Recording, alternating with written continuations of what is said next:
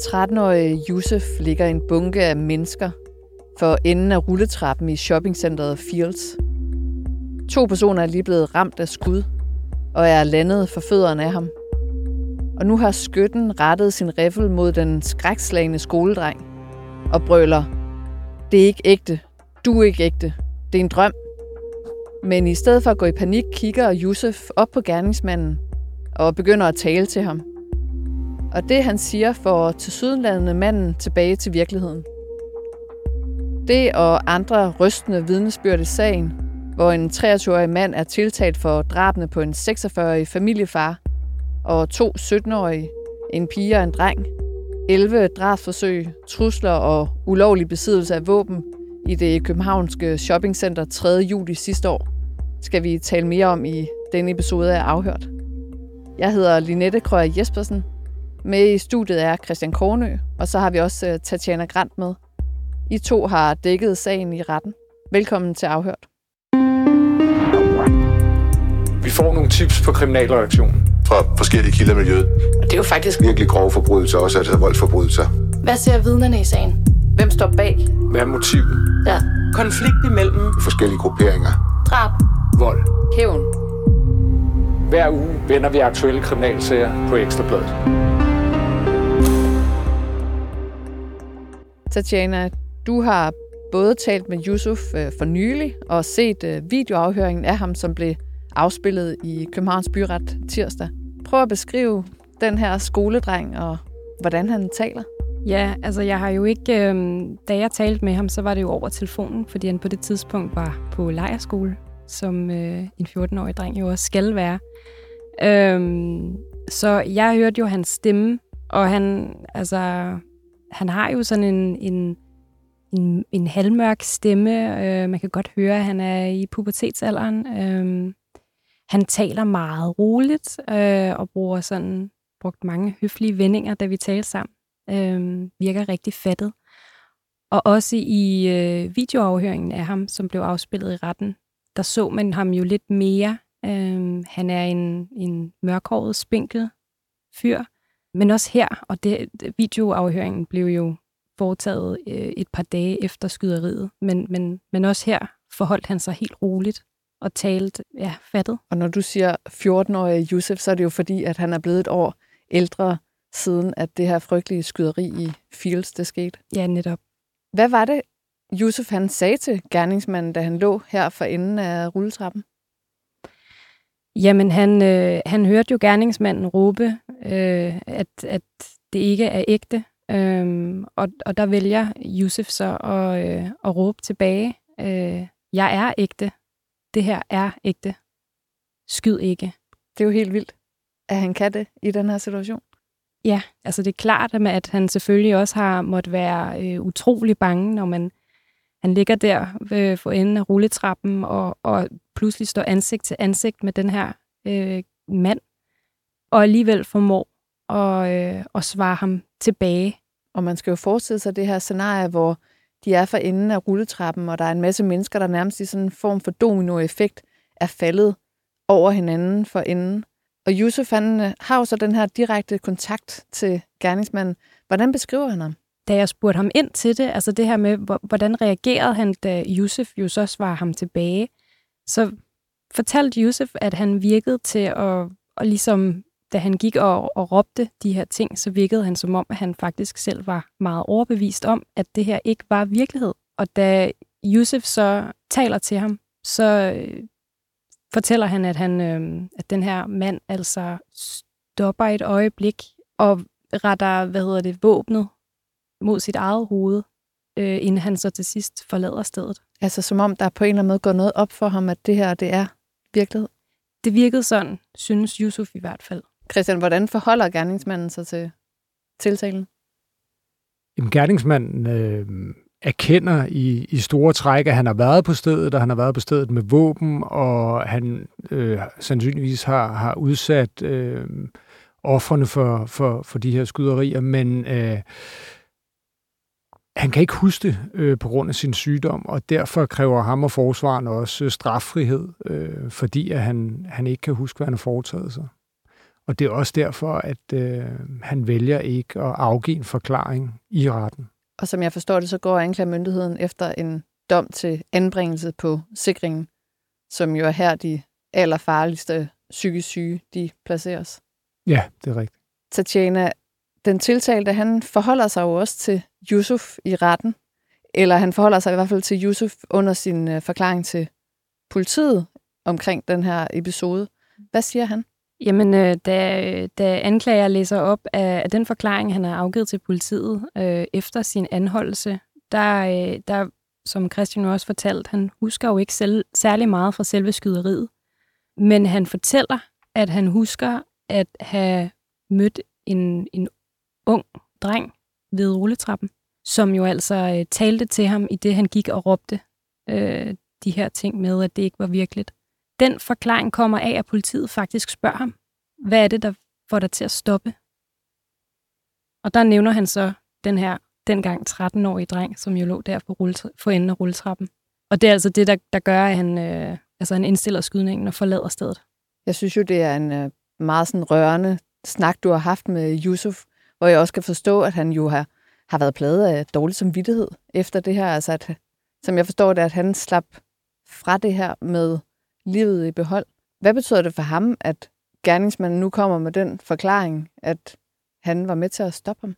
Jamen, det er netop, som du forklarer. Altså, øh, Yusuf øh, føler sig lettet over at høre øh, de her ting, fordi han øh, med sin psykolog har mange samtaler om netop det her med, at han føler dårlig samvittighed øh, og enormt tynget af, at han faktisk nåede ud, mens så mange andre mennesker blev såret eller skudt. Der var jo tre mennesker, der afgik ved døden også. Det er noget, han kæmper rigtig meget med, og derfor så, øh, så det også, det betyder meget for ham, at gerningsmanden trods alt har kunne huske det møde. Ja, fordi du startede med at sige, at han var fattet, da du talte med ham. Men det fremgik jo også i retten, at det her det har haft store konsekvenser for ham. Ligesom det jo også har haft rigtig store konsekvenser for mange af de andre ofre for det her. Hvad kom frem omkring det? Jamen, øh, i retten, der øh, læste bistandsadvokaten op fra en udtalelse øh, fra en af Yusufs lærere, som jo kunne fortælle, at Yusuf altid har været og stadig er en, en altså, glad dreng, enormt vældig, meget humoristisk, øh, flittig i skolen, men at, at han i perioden efter det her skyderi er stadigvæk altså er nødt til at trække sig fra, øh, fra undervisningen. Og øh, læreren nævner også en konkret episode, hvor klassen skulle se en film, og i den film blev der altså affyret skud, hvilket gjorde, at, at Josef var nødt til at forlade øh, lokalet. Så Josef forklarer jo også selv, at han har fået det meget bedre i dag, men han er i den grad stadig præget, og han, øh, han er nødt til at trække sig en gang imellem fra skolen. Han fortæller også til mig, da jeg så taler med ham efterfølgende, at han også stadig den dag i dag får mareridt om natten, øh, og særligt når han, øh, når han er alene med sine egne tanker, kan blive grebet af, af, af det her med, at han kunne være død. Så han, er, han har fået det bedre, og det var en glad dreng, jeg talte med, men, men der er ingen tvivl om, at det her det stadig øh, har en effekt på ham. Og det skal siges, at Yusuf er jo mindreårig, og grunden til, at du har kunnet tale med ham, er fordi, at vi har fået tilladelse fra hans øh, forældre. Ja. Yusufs øh, vidnebyrd, det er jo bare et blandt mange mennesker, som var i, til stede der i shoppingcenter. Nogle af dem var på vej til koncert med Harry Styles, og andre gik bare rundt og havde en øh, helt almindelig dag i øh, shoppingcenteret. Og vi har jo hørt mange af de her sådan frygtelige vidnesbyrd. Jeg har blandt andet bidt mærke i en forklaring fra en mor og hendes øh, datter. Moren blev øh, ramt i ryggen og går i dag med rollator. Christian, du var i retten, da hun afgav forklaring. Hvad kom der frem her? Ja, moren her var jo, var jo tydeligt fysisk mærket og også øh, stadig psykisk mærket af, af episoden øh, 3. juli sidste år, øh, hvor hende og datteren øh, skulle til Harry Styles koncert, og øh, de pludselig ender i det her inferno. Øh, moren fortæller, hvordan hun også bliver ramt, mens hun er på rulletrappen her, og hun øh, falder om og hun øh, hører gerningsmanden nærme sig. Øh, hun kan ikke rykke sig, fordi hun ligger ovenpå på de her andre mennesker. Og hun forsøger at trække, en, eller hun trækker en cardigan over sig, øh, for at skjule sig under den. Og hun fortæller, øh, altså, der var helt stille i retten, da hun ligesom fortalte om, hvordan øh, hun trak altså, den her cardigan henover, og hun ligesom kan fornemme, at han nærmer sig, og hun gør alt for at spille død, og man kan jo godt, på den ene side kan man forestille sig det, på den anden side kan man nok ikke rigtig forestille sig, hvordan det er at ligge der hårdt såret, og, og, og vide, at hvis man ikke ligger helt, helt stille, så er ja, sagen sidste dag kommet. Øhm, og samtidig har hun jo selvfølgelig tænkt på, på denne her datter, øhm, som hun havde mistet øh, momentan kontakten til her. Det var voldsomt vidensbyrd, det er der slet ingen tvivl om, og øh, hun var også voldsomt mærket, også fysisk. Altså hun kom ind øh, altså, og hang lidt over den her rollator, som øh, hun havde fået at vide, hun ville aldrig kunne komme til at gå normalt igen, og øh, hun fortalte om, hvordan det selvfølgelig havde store konsekvenser for, for hendes øh, hverdag og hendes liv. Hun havde mistet sit arbejde. Hun havde fået tilkendt førtidspension, fordi de vurderede, at hun aldrig kunne komme tilbage på arbejdsmarkedet igen. Hun fortalte også om, hvordan det her sted, hvor hun boede, hvor hun kendte mange omkring, jamen altså, der blev hun jo, var hun ikke altid okay med at skulle gå ud, fordi folk kom hen i selvfølgelig den bedste mening og, og kiggede på, altså spurgte, hvad der var sket, og så skulle hun forklare sig, og, og det var hårdt også øh, psykisk, og ja, det var, og selvfølgelig var det var der andre psykiske aspekter af det her, som også var endnu hårdere. Og moren hun var på plads i retten tirsdag, da videoafhøringen af hendes datter blev afspillet i retten. Det overvejede du, Tatjana. Mm. Hvad fortalte datteren? Jamen, øh, datteren fortalte jo, øh, som du også selv nævnte, hvad det var, de lavede i Fields. De skulle have været til Harry Styles-koncert, da de stod øh, i køen til Burger King og skulle have noget aftensmad inden da de så pludselig oplever, at folk de løber mod med rulletrappen, og i første omgang ikke helt forstår, hvorfor, fordi de ikke har hørt skud. Men øh, moren griber om hende, øh, og moren fortæller selv, at det, hun var bange for, at, at de skulle blive knust af alle de mennesker, der kom løbende, flygtende mod rulletrappen, da der bliver afgivet skud til sidst, og alle falder. Og der øh, fortalte pigen, at hun hun ender faktisk med at ligge under en mand. Altså hun er faktisk begravet i den her folkemængde, øh, der alle sammen er faldet. Og hun kigger efter sin mor, men kan ikke finde hende i første omgang, indtil hun så genkender hendes ansigt. Øhm, og det er først efterfølgende, at det går op for hende, at, at hun kan se, at hendes mor er blevet ramt af skud. Øhm, og hun kommer fri, og moren siger bare til hende, at hun skal løbe. Så som hun siger, jeg løb bare alt, hvad jeg kunne. Og så, øh, så kom hun heldigvis ud i sikkerhed, og hun så ringede til sin, øh, til sin far. Hvordan reagerede moren på at se den her videoafhøring? Det var, det var rigtig hårdt for hende, det er der ikke nogen tvivl om. Det var rigtig svært for hende at se hendes datter øh, fortælle om, om de her oplevelser. Øh, moren havde selv taget en med, øh, formentlig en fra familien, som også var der som støtte for hende, mens den her video blev øh, afspillet i retten. Jamen, øh, hun var dybt berørt. Det kan man jo godt forstå. Christian, den tiltalte i den her sag, vi har været inde på, at øh, han, der, han er blevet mentalt undersøgt, øh, han er psykisk syg. Hvordan fremstår han i retten? Jamen altså, han fremstår jo forholdsvis normal. Altså, han har de to dage, jeg har været i retten, altså haft sådan en stor, øh, ternet, blå hvidstribet skjort på og kortbrunt hår. Øh, men han øh, kigger åbent rundt på tilhørende, og altså tit kan man se nogle gange, når man kommer til de her sager, så kigger de tiltalte sådan lidt væk, og vil ikke kigge ned på tilhørrækkerne, for der kan jo sidde nogle af, af offrenes, øh, de efterladtes øh, familier og sådan noget. Men der kigger han sådan meget åbent rundt, og øh, han taler også med, med sin forsvar, og sågar også med anklageren, øh, Søren Harbo. Han har begge dage kun været der om formiddagen, fordi så har, har det åbenbart taget for hårdt på ham, øh, det her med øh, at, at være til stede i retten og høre om. Øh, han kan jo ikke huske, hvad der er sket, så, så altså, det blev oprullet, hvad, hvad han ligesom har gjort. Men man kan ikke sådan konkret se på ham, at det tager hårdt på ham, eller Nej, det, det synes jeg ikke. Det er ikke mit indtryk. Jeg ved ikke, hvad du tænker til, Tjene. Ja, fordi du har jo været til stede alle retsdagene. Christian har været til to af retsmøderne. Du mm. har været også ja. til de andre ja. retsdage. Jamen, jeg vil gi- give Christian ret. Altså, øh, han øh, viser ikke umiddelbart nogen ansigtsudtryk, mens han sidder der, men er vågen og følger meget øh, med. Han følger vidnerne, når de kommer ind. Han kigger på dem, når de fortæller, og han følger dem, når de går ud. Øh, men jeg vil også sige, at han, øh, altså, han, han dukker også op. Hans øh, korte, lyse hår er øh, meget ulet. Det har det været øh, på øh, de retsdage, jeg i hvert fald, hvor jeg har kunne betragte ham.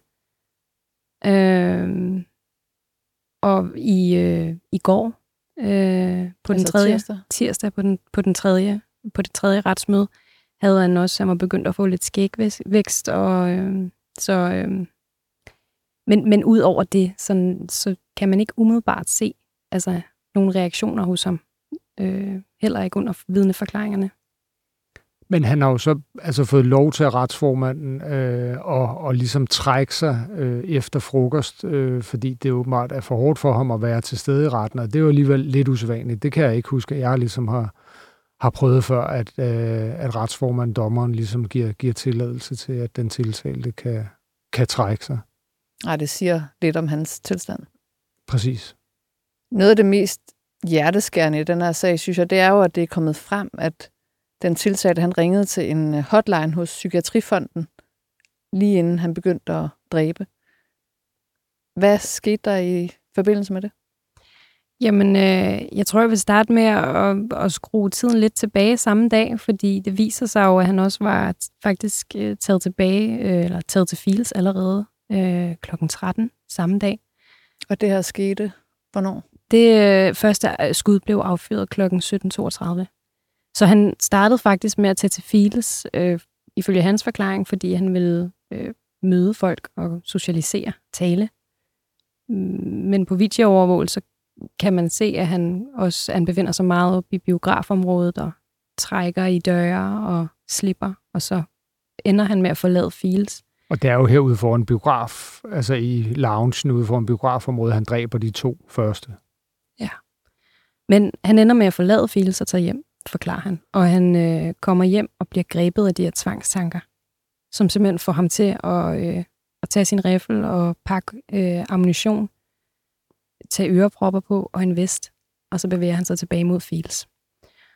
Og øh, her er der jo så noget, der er gået op for ham øh, i det her tankespind, for han, for, altså politiet har jo kunnet se på, øh, på hans telefon efter hans anholdelse, at han så har haft ringet til Psykiatrifonden, faktisk, øh, på det her tidspunkt. Ja, han lukker sig inde på et uh, toilet. Han og ringer. fortæller i sin forklaring til politiet, at han, øh, han lukkede sig inde på et toilet, og der ringer han til Psykiatrifonden øh, i forsøget på at få noget hjælp, inden at han begår de her ugerninger.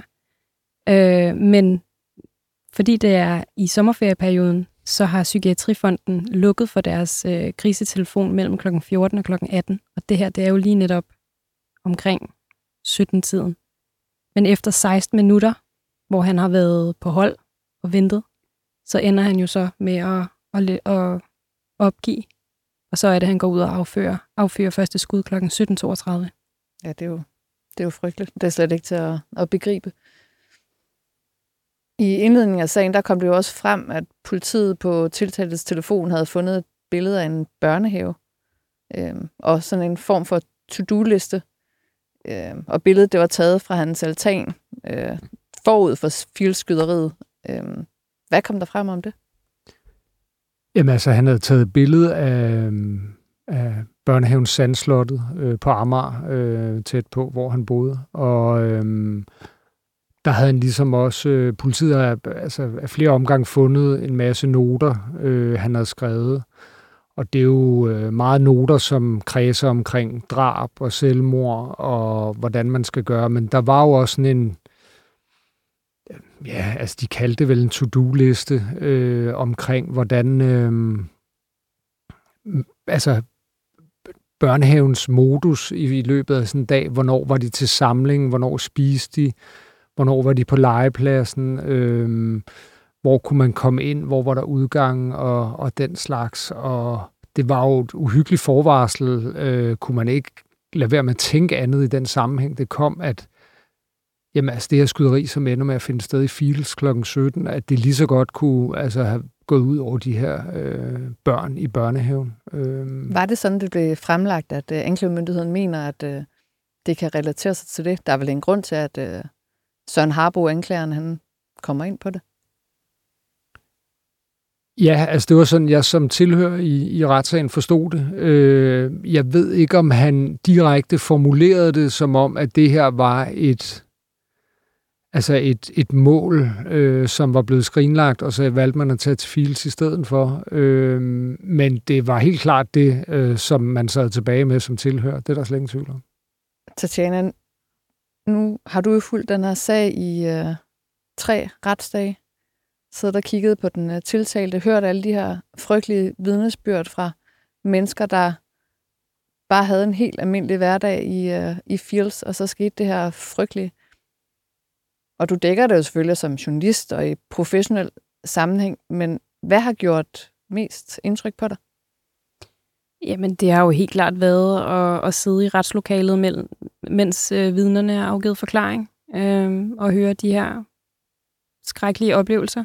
Øh, og særligt øh, det, der skete ved den rulletrappe. Altså, der er så mange mennesker, der har været... Øh, involveret i det her, øh, og jeg, jeg ved slet ikke, om man vil i sin vildeste fantasi kunne forestille sig den skræk, der må være i folk, når øh, man oplever så stor en folkemængde flygte det samme sted hen øh, på så smalt et område, som en rulletrap jo er, og simpelthen falde over hinanden. Øh, og det her med, som vi jo også hørte i forbindelse med, med den mor og datter, altså at blive adskilt fra dem, man holder af, og ikke vide, hvad, øh, om de er okay, øh, men at man er paralyseret i det her shoppingcenter.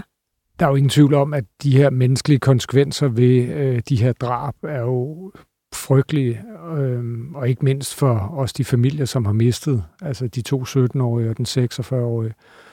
Og den skræk og redsel er jo helt ubegribelig, som han spreder øh, i løbet af de der få minutter i Fields. Øh, og de menneskelige konsekvenser, det, det har, og og vil have mange år ud i fremtiden. Men noget af det, der også har gjort indtryk, altså på mig i hvert fald, det er det indblik, man har fået i, altså man på første dagen fik i hans sådan syge tankegang, altså i, i kraft af alle de her noter, som, som blev lagt frem, og alle de her notater, han har gjort sig omkring drab og massedrab og selvmord, og hvordan han altså har nogle tanker om, altså der går et sødt kærestepar, hvor ser de søde ud. Øh, jeg, jeg vil dræbe dem og være sammen med dem i evigheden, så vi venner for altid, og øh, jeg vil udfri dem fra verden og den elendighed, der er i verden. Og, og tænke sig, at han har gået rundt derude med, med, med de her syge tanker omkring, hvordan han skulle udfri folk fra ondskaben ved at slå dem ihjel. Og tænke, at der kan gå andre rundt derude, det synes jeg er ret skræmmende. Og så er det jo tidligere kommet frem, at han jo altså også før han prøver at ringe til den her hotline, jo har forsøgt at få hjælp i det psykiatriske system. Så der er jo flere ting, der tydeligvis er gået galt her, ikke? før det ender ja, med den værste tragedie. Jo, det hører man jo desværre om, altså igen og igen. Den tiltalte, han har jo erkendt ja, hændelsesforløbet. Hvorfor er det overhovedet relevant at høre hele den her perlerække af vidner fortælle? Øh, jamen, øh, som anklageren fortalte, øh, da jeg talte med ham under en pause øh, øh, til retsmødet i, i tirsdags. Fordi mens vi sidder og live-dækker, så er der faktisk rigtig mange læsere, der undrer sig over, hvorfor det er nødvendigt i sådan en sag at høre altså samtlige øh, vidner. Øh, ja, fordi det er ret godt belyst, både i forbindelse med hans erkendelse, men der er jo også Masser af videoovervågning. Masser af videoovervågning, ja, som, som deres forklaringer også bliver sammenholdt med undervejs. Men som anklageren øh, siger, så er det jo enormt vigtigt at få sat ord på, på de her oplevelser. Øh, også fordi, at man kan jo ikke på overvågningskamera sige noget om de skader, som de øh, har fået som følge af det her. Øh, og det er også vigtigt øh, at at høre, hvordan de har haft det i tiden efterfølgende. For, hver, øh, for hvert vidne, så øh, gik bistandsadvokaten jo også ind og, og øh, fremlagde, hvad hun ligesom mente, der skulle være af erstatningskrav for hvert vidne øh, på baggrund af deres skader. Så det, det har absolut været vigtigt at høre alle deres øh, forklaringer. Og Christian, så kan man jo undre sig over, at gerningsmanden han overhovedet var i besiddelse af en riffel. Hvad ved vi om det? Jamen, der er det jo kommet frem siden øh, 3. juli der sidste år, at det øh, altså var farens våben, han ligesom havde, havde med i Fields, altså en sportsskytteriffel, som faren havde tilladelse til, og øh, som sønnen så havde sat sig i besiddelse af på dagen for, for ugerningen. Og faren har også fået en, en bødestraf for ikke at, at have aflåst og afskærmet det her våben. Øh, godt nok. Tatjana, hvad resterer nu i sagen? Nu har vi været igennem alle øh, vidnernes forklaringer, øh, og det, der er tilbage, det er i næste uge, hvor øh, bevisførelsen fortsætter i en enkelt dag. Øh, og så øh, kommer henholdsvis anklager, forsvar og bistandsadvokaten også til at procedere om fredagen i næste uge. Øh, og så forventer vi så, at øh, eller de forventer, at der vil falde dom øh, den 5. juli. Så det er muligvis et øh, punktum for den her helt frygtelige sag. Det må vi jo. Tak for det. Tak fordi I lyttede med, og tak til Rasmus Søgaard, som producerer programmet.